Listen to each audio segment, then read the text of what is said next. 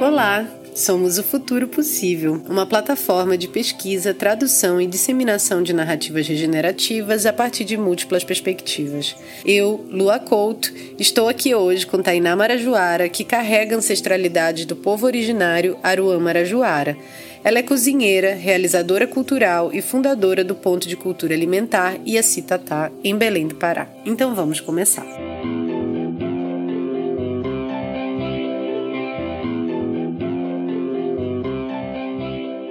Então, Tainá, seja bem-vinda. Queria começar pedindo para tu contares um pouquinho da tua história para gente. Meninas, saudações marajoaras, saudações às forças da natureza. Agradecendo a todos os que estão aqui, agradecendo o convite, agradecendo aos que estão nos escutando e a todos os nossos que vieram antes e abriram os caminhos de luta para a gente conseguir passar e fazer isso hoje. Bem, sou Tainá Marajoara, venho do arquipélago do Marajó, um lado é Oceano Rio Amazonas, a gente está na foz, está nesse encontro aí de rio e mar, e um dos territórios mais antigos e de grande diversidade. É, eu trago essa história ancestralidade e ao mesmo tempo também de uma negação dessa ancestralidade, porque o processo colonizatório ele é extremamente violento. Eu só fui entender que eu não poderia existir de quanto povo Aruã Marajoara quando eu já era adulta, eu já estava na universidade, porque dentro da minha casa isso era normal. Até um dia que eu entro na universidade de sociologia e fui insistir sobre a cultura marajoara e cada vez mais que eu insistia, mais eu escutava do professor que o que eu estava falando não existia. Então são muitas violências que a gente sofre por carregar quem nós somos. Mas isso, por um outro lado, também faz com que essa perpetuação dos saberes, essa transformação e essa nossa vida que vai se adequando, vai encontrando brecha, que nem o nosso rio Arari cheio de curva que vai de um lado para o outro e faz a gente existir, nisso daí a gente segue e mantém a nossa cultura viva. Uau! Falando um pouquinho sobre essa coisa da cultura e da soberania alimentar, né? A gente ouviu uma palestra que você deu recentemente, que chamava Cultura e Soberania Alimentar, Resistências e Utopias em Tempo de Pandemia, e a gente queria que tu contasse para nós um pouco sobre essa relação que tu teceste entre cultura e soberania alimentar e como o alimento pode ser um movimento de resistência. Olha, isso daí vai demorar um pouquinho, mas eu vou explicar tudo, tá? Até 2013, a cultura alimentar ela não era reconhecida como uma expressão cultural brasileira. E quando foi em 2009, né, eu faço um retorno ao Marajó para ouvir o que os nossos antigos, os nossos guardiões de saberes e as guardiãs de saberes tinham ali para contar daquelas histórias que eu ouvia desde criança. E eu não podia atravessar a Bahia por uma questão espiritual da pagelança caruana, eu tinha um tempo que só depois de uma certa idade a vida ia me colocar ali de volta e eu teria que ir sozinha para enfrentar as coisas que viriam. Isso eu aprendi com a minha bisavó, que era uma pajé caruana. Quando eu volto para escutar o que os nossos antigos tinham para falar, eu vou escutar não só sobre a comida, mas especialmente sobre todo o processo de fazeção do alimento. Porque nesse período começa uma espetacularização muito grande dessa gastronomia amazônica, né? A Amazônia vira quase um Santa Luzia Jungle, né? Aquele supermercado é, de coisas exóticas e caríssimas de São Paulo era mais ou menos o que estava virando a cozinha paraense, a cozinha amazônica, como se a comida chegasse sozinha no prato e não interessava quem fazia essa comida chegar no prato. Não tinha nenhum respeito à natureza, mas quando eu falo de respeito à natureza, não é o respeito à árvore, o respeito à água, de não jogar o lixo no meio do mato, não é isso, mas é um respeito a todo o ecossistema, incluso nesse ecossistema os nossos encantados, os nossos saberes ancestrais, os nossos modos de vida, a forma como a gente se relaciona com todo esse processo de produção de alimento, que ele não começa quando a gente abre uma leira, ou a preparação não começa quando a gente faz um corte, mas ela é muito antes de tudo isso. E aí, quando eu fui escutar esses saberes, né, dos nossos antigos e antigas, a gente fez um projeto, que era um projeto de estatar, chamado CATA, Cultura Alimentar Tradicional Amazônica, que era para entender o que era isso que estava além daquilo que se come. Então, cerca de 90% daquilo que compõe um alimento a gente não come. São essas dimensões simbólicas, é a identidade, é o processo simbólico de trocas, é a transmissão de saberes, é a transmissão intergeracional, são as nossas relações com o nosso meio ambiente. E além disso, toda a nossa cultura alimentar, ela vinha sendo soterrada pelo processo colonizatório. E desde criança eu meio que vivi em dois mundos. E ao mesmo tempo que eu tinha que saber sobre o conhecimento eurocêntrico, e esse conhecimento me valia nota para a escola, valia nota para passar para o vestibular, me fazia uma pessoa intelectual na universidade. Se eu soubesse falar da história antiga, clássica, eu tinha que saber falar da mitologia grega. E aí, quando chega na universidade, é, fica ainda mais forte, porque esse apagamento da nossa filosofia, de toda a formação do conhecimento da floresta, ele é visto como algo completamente subalterno, enquanto que na universidade, quando eu fui para a Universidade de Sociologia, eu tive, eu tive que aprender sobre os mitos, as filosofias todas da Grécia, e dava um choque na minha cabeça. Por que, que aquele homem, que ele era cavalo, e ele era da mitologia grega, ele era intelectual, enquanto que a criatura que virava cavalo de lá do rio Arari era uma mentira minha, era uma lenda, era alguma coisa pejorativa.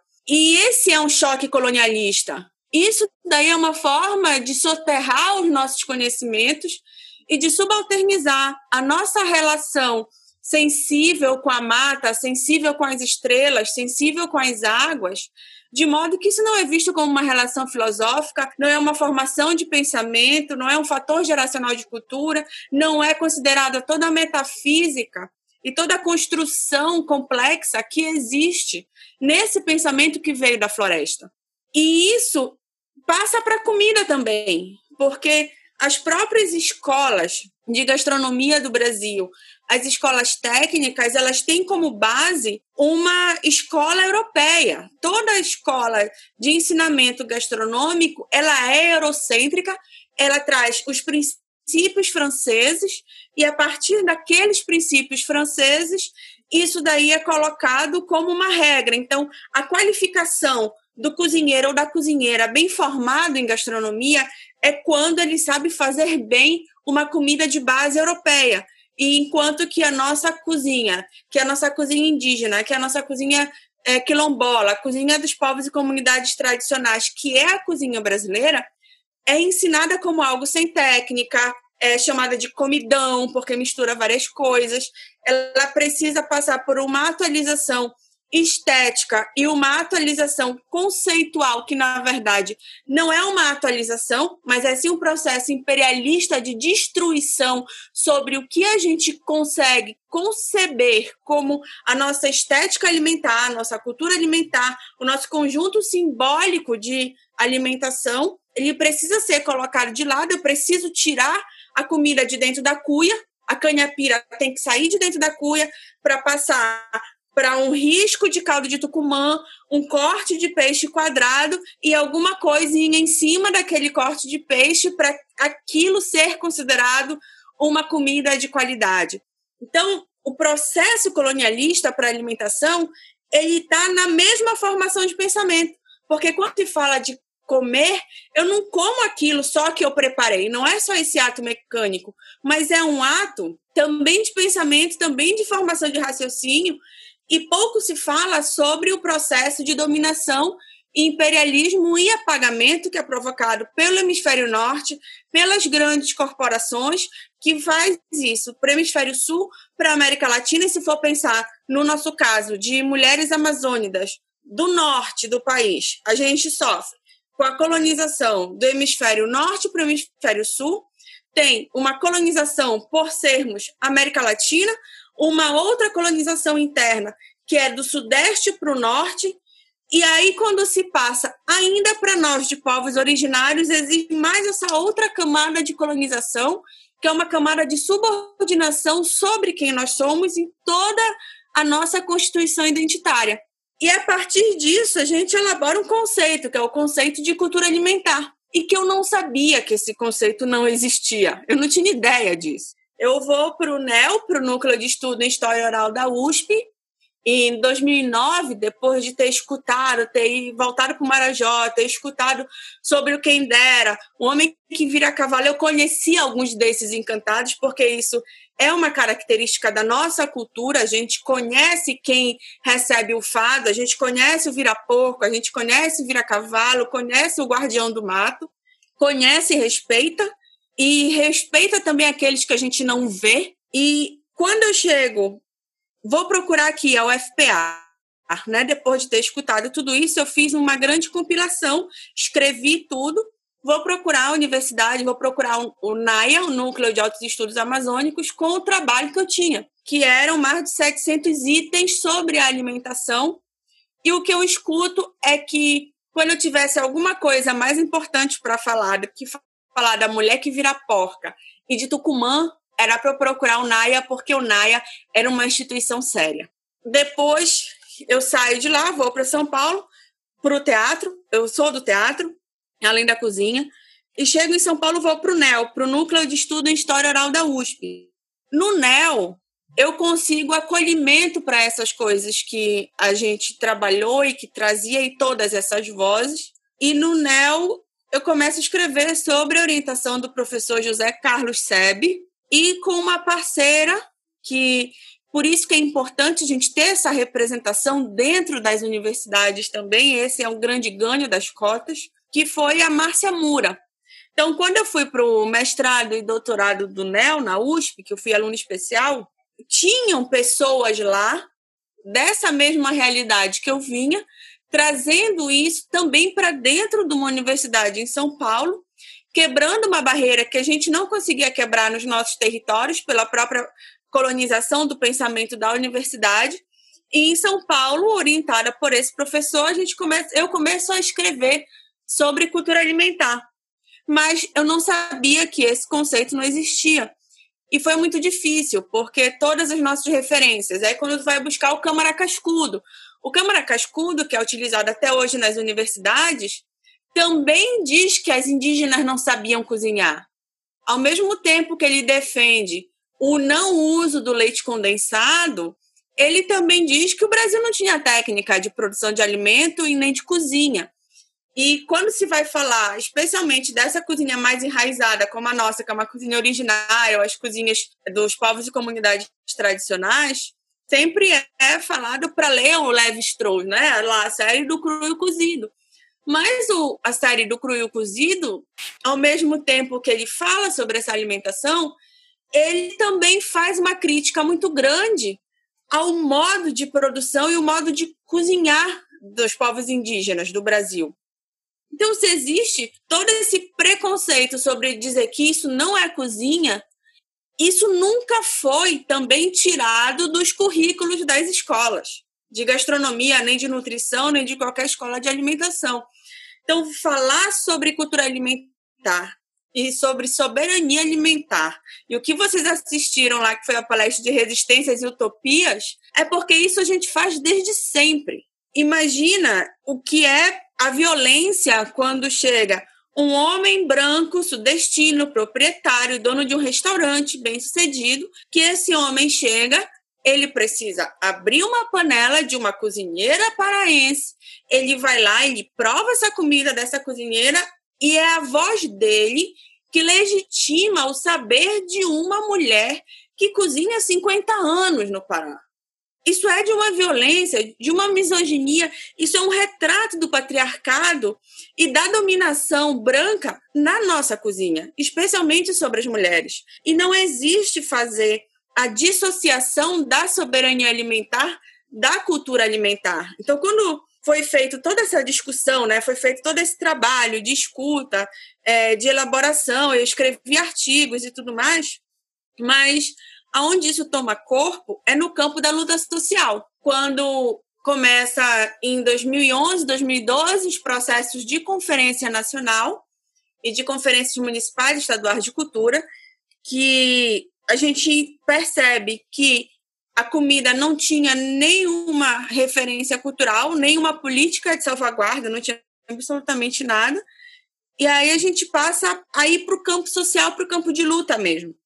E no, nesse campo de luta, quando é na terceira Conferência Nacional de Cultura, a gente consegue com que a comida seja reconhecida como cultura no Brasil, isso em novembro de 2013, e a partir daí o Fundo Nacional de Cultura, que nunca tinha destinado qualquer verba e qualquer abertura de apoio e investimento em cultura alimentar, passa a colocar a cultura alimentar também, ela passa a figurar como beneficiária no Fundo Nacional de Cultura, mas ao mesmo tempo com como um processo de resistência também, porque enquanto a gente segue junto com os movimentos sociais em defesa da cultura alimentar, a gastronomia vai pelo outro lado, com todo o seu lobby da indústria de alimentos, dos patrocinadores, as graneleiras, as mineradoras e todos aqueles outros lobbies que são os financiadores dos restaurantes, dos super eventos,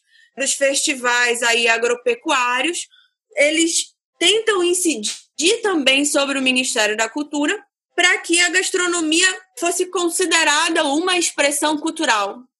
Eles requeriam o reconhecimento da gastronomia em detrimento da cultura alimentar.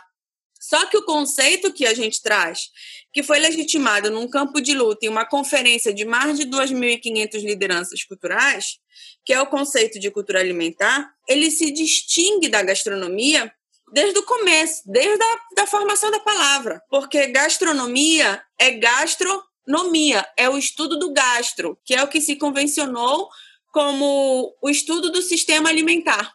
Então, tudo aquilo que se produz para comer, ele é um produto gastronômico. O McDonald's é um espaço gastronômico, qualquer restaurante é um espaço gastronômico, um boteco no meio da rua é um espaço gastronômico. Só que essa roupa higiênica, branca, completamente estratificada socialmente, ela assume uma postura gastronômica e isso passa a ser visto como uma qualidade, né? Ser gastronômico é ter essa qualidade. Enquanto que a cultura alimentar, ela começa a ser apropriada pelo sistema da gastronomia para ser utilizada como greenwash. Então, principalmente no nosso território amazônico essa luta que se deu no campo social e no Ministério da Cultura, um dos motes foi sobre a Lei Rouanet, porque os restaurantes, os grandes chefes, os institutos das mineradoras, das sojeiras, né, que estão aqui destruindo, devastando, envenenando o Tapajós, contaminando as populações indígenas, esses institutos começaram a fazer parcerias com os chefes de cozinha a mesma indústria da soja que mata no Tapajós, o mesmo arroz que mata no Marajó, seria o financiador de um chefe de cozinha super famoso e dos super festivais gastronômicos. Então, esse financiamento dessas empresas, que são empresas que têm elevados índices de devastação, esses financiamentos de produtos da floresta, de projetos que trabalham a cultura alimentar são greenwashings, eles são a lavagem verde do dinheiro. Porque se eu digo que eu sou uma mineradora e eu financio um projeto de cultura alimentar, eu só vou mostrar coisa boa, porque para a cultura alimentar estar tá viva, um ecossistema inteiro precisa estar tá vivo. E nada é melhor para uma empresa que destrói, como uma mineradora, como uma exportadora de soja, como alguém do monocultivo, dizer que o ecossistema ele está lindo, está vivo ali porque ela está investindo na cultura alimentar daquela população. Então, quando a gente distingue os conceitos, eles são distintos exatamente para também proteger e salvaguardar as culturas, os povos e comunidades tradicionais e junto com eles todos esses saberes, essa essa carga ancestral, essa filosofia, essa metafísica, tudo isso que nos faz ser quem nós somos. E aí as outras incidências, além do Ministério da Cultura, elas passam pelo CONSEA, pelo Conselho Nacional de Segurança Alimentar, onde a gente consegue estabelecer também a cultura alimentar como sendo indissociável da soberania alimentar. A gente entra nas metas de AIST, de preservação do meio ambiente, aí vai fazer também umas falas na ONU, umas falas na Organização dos Estados Ibero-Americanos, vai dar uma rodada aí pelo mundo para dizer que precisa ser que as coisas evoluíram e o pensamento evoluiu a partir do povo da festa mesmo, a partir de dentro de, das mulheres amazônicas, e começa a fazer essa incidência ao redor do planeta. E isso traz alguns reconhecimentos e também traz proteção, porque ao mesmo tempo que a gente faz isso, que parece uma coisa heróica, muito boa, né? Tá falando de comida saudável, mas a ameaça de morte, ela é na mesma proporção. Uma dessas formas de se proteger de todo esse sistema que tenta nos matar diariamente, também é mostrar com que esse trabalho é vivo e ele ele está exposto. E aí a gente recebe reconhecimento do professor Boaventura de Souza Santos, como a cultura alimentar se estabelecendo como uma nova linha epistemológica, uma nova linha de pensamento no mundo a partir do campo da luta social. Então, a partir de todas essas experiências, de todas essas cargas que a gente traz, que se fala que não é possível ter soberania alimentar sem garantir a vida das culturas alimentares. Porque se a soberania alimentar é o seu direito de comer aquilo a partir da sua escolha, do seu plantio, sem veneno, sem transgênicos, sem agrotóxicos, sem a pressão do agronegócio, é conseguir manter o seu alimento vivo e o seu território saudável, isso não existe sem a cultura alimentar. E aí todos eles fazem parte de processos e resistências. Só que a questão das utopias é uma coisa que a gente sempre fala, que quem diz que a gente faz utopia é o sistema, porque para nós isso sempre foi real. E é tão real e ameaçador ao sistema hegemônico que ele precisa dizer que não existe, que não é possível comer sem veneno, que não é possível ter produção de alimentos em larga escala. Tanto é que em tempos de pandemia, quem está suprindo necessidades alimentares e fazendo movimentos solidários é movimentos em terra, com toneladas e toneladas e toneladas de alimento. Os povos indígenas que estão distribuindo alimentos aí em torno das suas aldeias. O movimento camponês popular, entre outros e outros movimentos aí de resistência, de soberania e de cultura. Acho que é isso, meninas. Que coisa maravilhosa! Nossa, nossa, nossa, muito, muito, muito incrível. É, acabou respondendo várias, várias pontuações, né, que eu ia fazer numa única pergunta. Mas a partir dessa perspectiva que tu deste pra gente, né, esse olhar panorâmico, não só da tua história, dessa história de luta, da história do teu desenvolvimento, né, pessoal e de reconhecimento de identidade, de e de transbordamento disso que era pessoal para se tornar né, um trabalho e um projeto que é muito importante para a identidade amazônica, como é que a gente pode, sendo bem sucinta numa pergunta bem curta, como podemos descolonizar a nossa alimentação? Parando de abrir lata, pacote e refrigerante. Começa por aí. E começa nos processos de escolha. É entender que a desterritorialização e o apagamento, ele também começa começa pela boca. Né? Se a gente for pensar assim, em coisas bem simples, o brasileiro fala yakisoba, o brasileiro fala camembert, fala cabernet sauvignon, fala uma série de palavras como essas, mas é incapaz de saber o que é sacaí, canha-pira, piracuí. Então, esse esse apagamento de identidade, ele precisa provocar estranhamento. A gente precisa entender por que, que isso acontece. E fazendo uma conexão né, com a pergunta que eu respondi ainda há pouco, é uma destruição do pensamento sobre a identidade. Esse pensamento sobre a identidade ele precisa ser destruído para que não haja luta pela terra, para que não haja luta contra o abismo social, para que não haja luta contra o trabalho escravo, para que o sistema de servidão e agradecimento aos grandes grupos, né, ao sistema hegemônico, ele precisa se manter. E a relação de produção de alimento de povos e comunidades tradicionais e da agroecologia, ela é uma relação não acumulativa. Ela é uma relação que ela é diferente do processo capitalista na sua natureza. O capitalismo, ele acumula, essa acumulação provoca desperdício e provoca escassez. Então não existe fome no mundo que ela seja simplesmente um fenômeno natural. Até a provocação de um fenômeno natural de destruição de grandes secas ou de grandes enchentes, esses fenômenos eles não são mais é, fenômenos da natureza em si, mas são resultados de ações do ser humano, né? De ações de devastação, de mineração, de poluição e tudo mais. Enquanto que, por outro lado, entender que existe um sistema alimentar saudável, que ele é um sistema não só de comer saudável, mas aonde ele distribui renda, ele tem impacto social positivo. O próprio consumo do alimento agroecológico e de base comunitária, ele tem uma redução imediata de resíduos sólidos por conta da quantidade de embalagens. Essa colonização da alimentação, ela é uma descolonização do pensamento, que ela é uma descolonização do corpo, de se entender também, porque é colocado para que se coma óleo de soja, mas não se come azeite de patauá. O peito de peru é saudável. Mas se o peito de peru é saudável, por que, que a gente não come as outras aves que tem no Brasil? Por que, que o, o que é saudável e o que não engorda é o light? Por que, que a gente está sendo vítima em Belém no Pará, numa escola de pesca, de aulas de salmão? Por que, que se dá aula de salmão numa escola de pesca em Belém no Pará, na foz do Rio Amazonas, e não se dá aulas de tucunaré? Todo esse processo de colonização ele também é um modo de estratificação social. Então, vou comer salmão para não comer matar.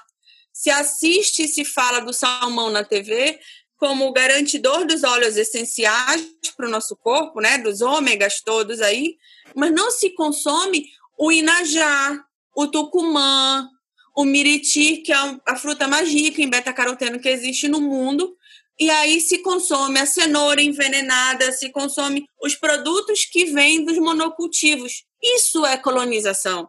A colonização, ela não é quando o português chega no Brasil. A colonização não é quando tu deixas de falar a tua língua para começar a falar com anglicismos. A colonização é todo esse processo junto Inclusive, no tempo atual de governo é, bolsonarista, ela é tão notória que se acirrou um ódio sobre as comunidades da floresta de que é preciso destruir a floresta, acabar os ecossistemas para que as pessoas tenham dinheiro e tenham qualidade de vida. Mas de que qualidade de vida é essa que a gente está falando, aonde 1% da população detém cerca de 80% das terras? Quando o agronegócio ele detém mais de 70% da água que poderia ser a nossa água potável distribuída aí, enquanto que a capital paraense ela tem menos de 50% de saneamento básico. São muitas as dimensões colonizatórias. Nossa, super. E uma coisa também que durante a tua resposta me veio foi muito sobre essa questão, né, de como esse processo de descolonização ele caminha também a um passo, possivelmente, de uma reconexão com a nossa essência, né, de tirar todos esses pensamentos que são pensamentos colonizatórios que favorecem esse sistema capitalista, né, para que a gente siga alimentando ele, e que também vai levar a uma reconexão com a Terra, né, com esse planeta de uma maneira geral, uma reconexão de ok, quem eu sou nesse contexto, qual é o contexto do meu território, que biorregião é essa que eu vivo, que cultura que existe nesse lugar, como eu me relaciono com essa cultura. E aí a minha pergunta para ti é, nessa visão de imaginação mesmo, como é que tu imaginas uma nova presença humana na Terra? Como pode se dar uma parceria humano-terra que parta de outros princípios que não dos princípios ocidentais, europeizantes, brancos, sabe? Quais seriam esses princípios? Como seria essa relação entre o ser humano e o planeta? Eu acho que isso não é novo, não, sabe? Tem um bocado de gente falando aí, ah, esse mundo novo, depois da pandemia, esse, esse novo normal.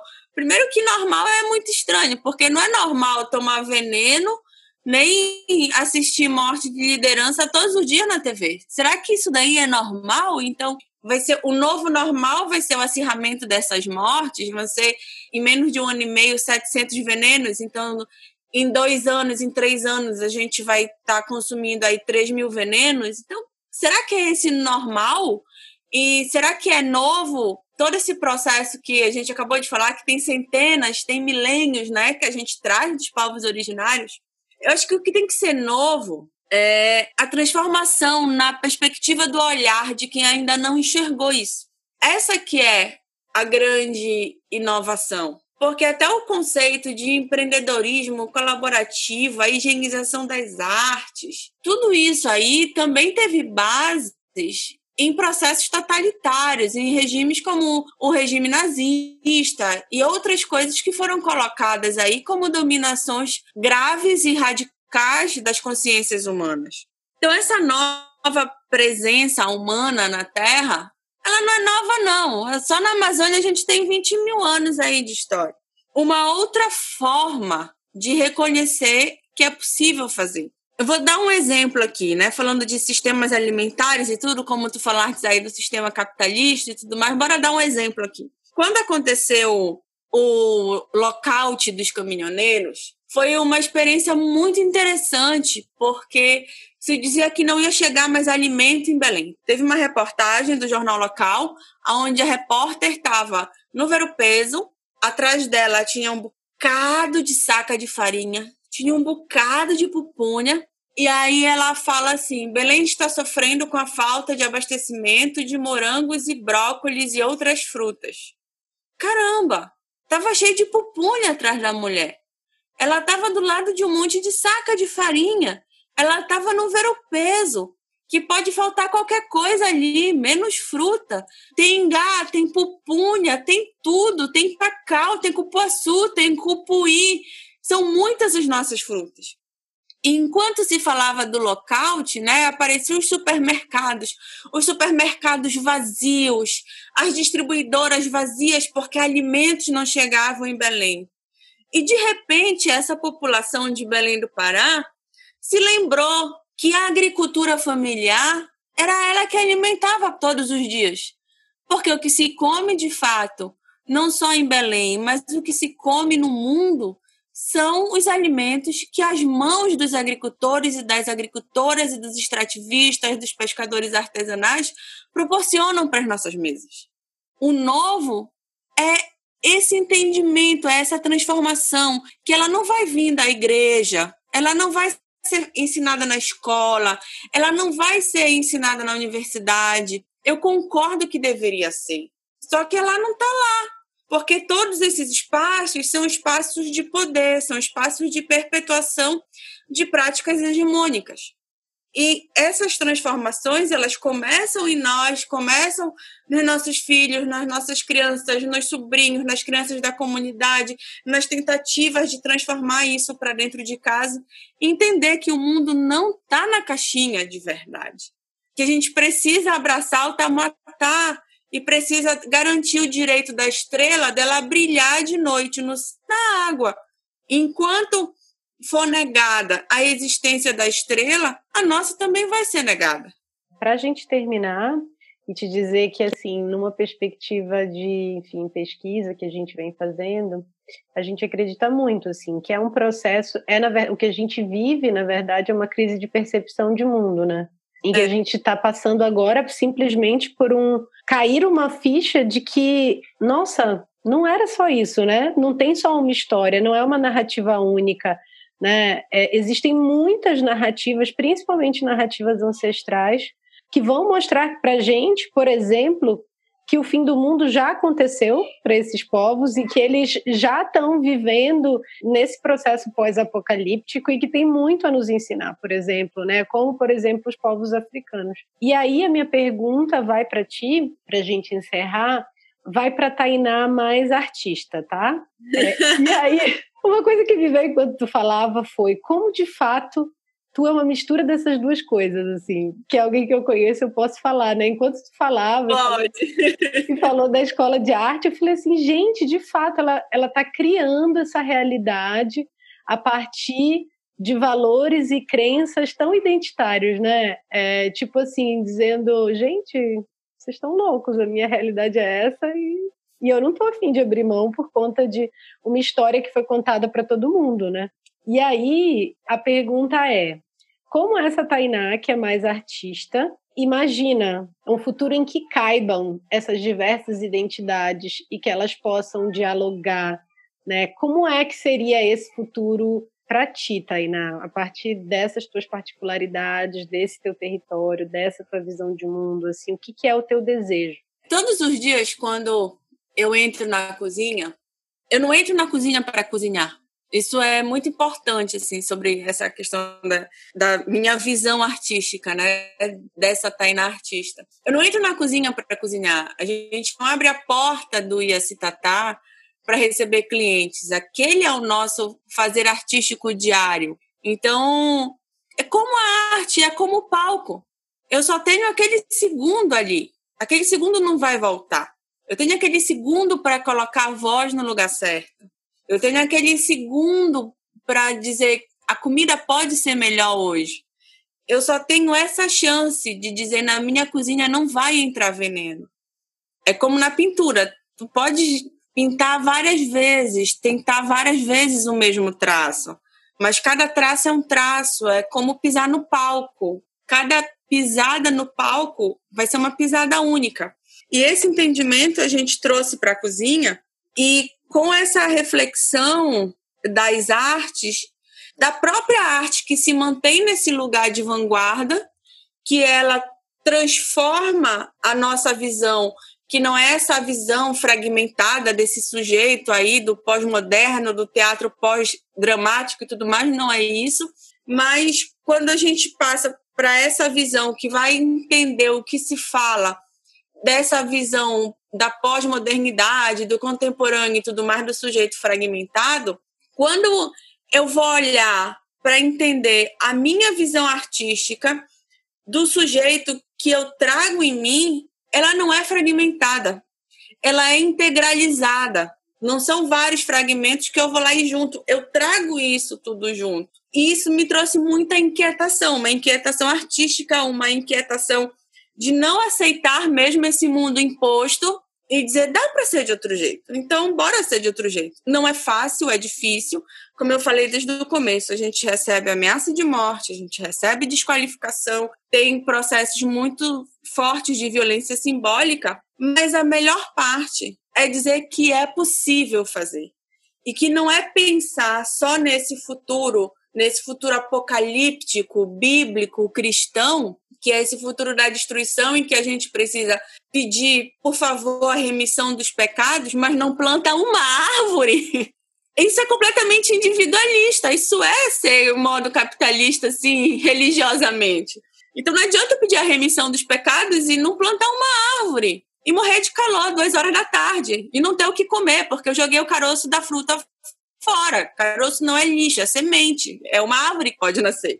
Quando isso vem para o lado cultural, quando isso vem para o pensamento, é uma transformação. E é o lado do artista da criação, de colocar em prática, de dar vida, de dar cor. É, o próprio estatal, nosso espaço, ele é todo pintado de tintas vencidas, de pedacinhos de tinta, de pequenas latinhas, porque a gente pegou num resto que tinha num depósito ali, recebeu uma doação de um outro lugar. E as pessoas entram e dizem: Olha que lugar lindo, vocês fizeram feng shui, que cores são essas? Não, a parede que tem, a parede maior é que tinha mais tinta. Isso a gente trouxe do teatro, porque é possível fazer. Eu acho que essa é a grande lição do artista, que enquanto dizem que a gente vive num mundo de ilusão, a gente está fazendo esse mundo ser realidade. Ai, Tainá, só eu sei dizer a felicidade de ter te recebido aqui hoje com a gente. Acho que foi. Emocionada, muito obrigada. Tiveram muitas lições, assim. Estou é, costurando internamente muitos, enfim, conhecimentos que eu venho estudando numa perspectiva, com todas essas questões que tu coloca de uma maneira tão proprietária, assim, sabe?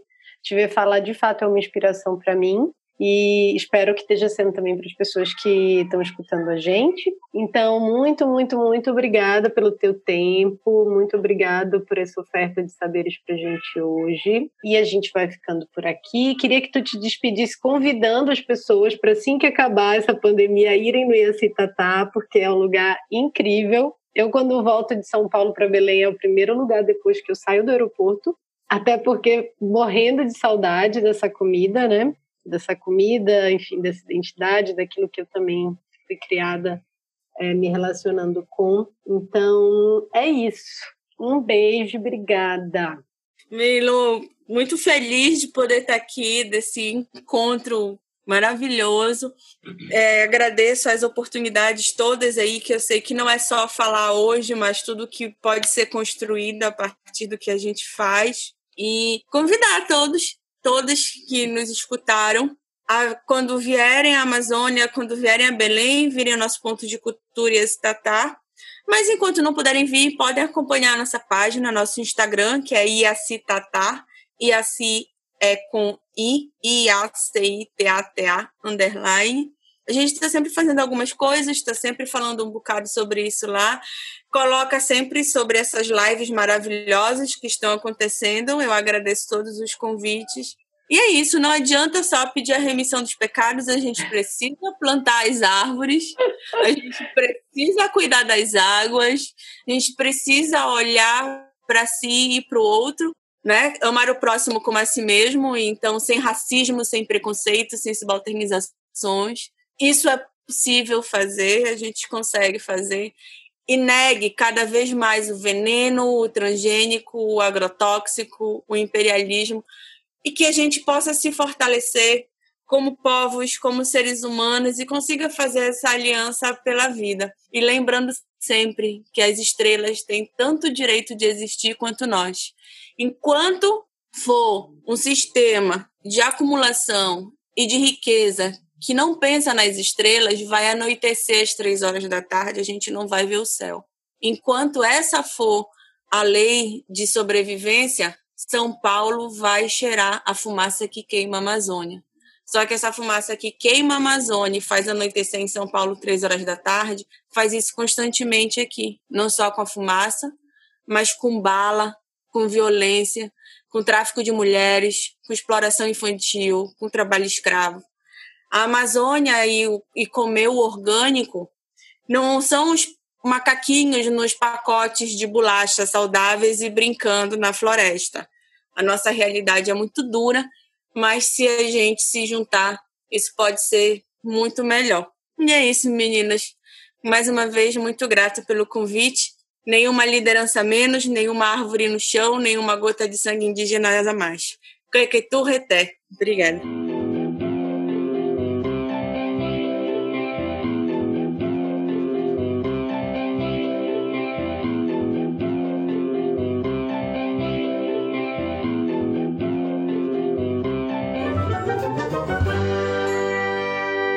Esse podcast foi editado por Hector Souza.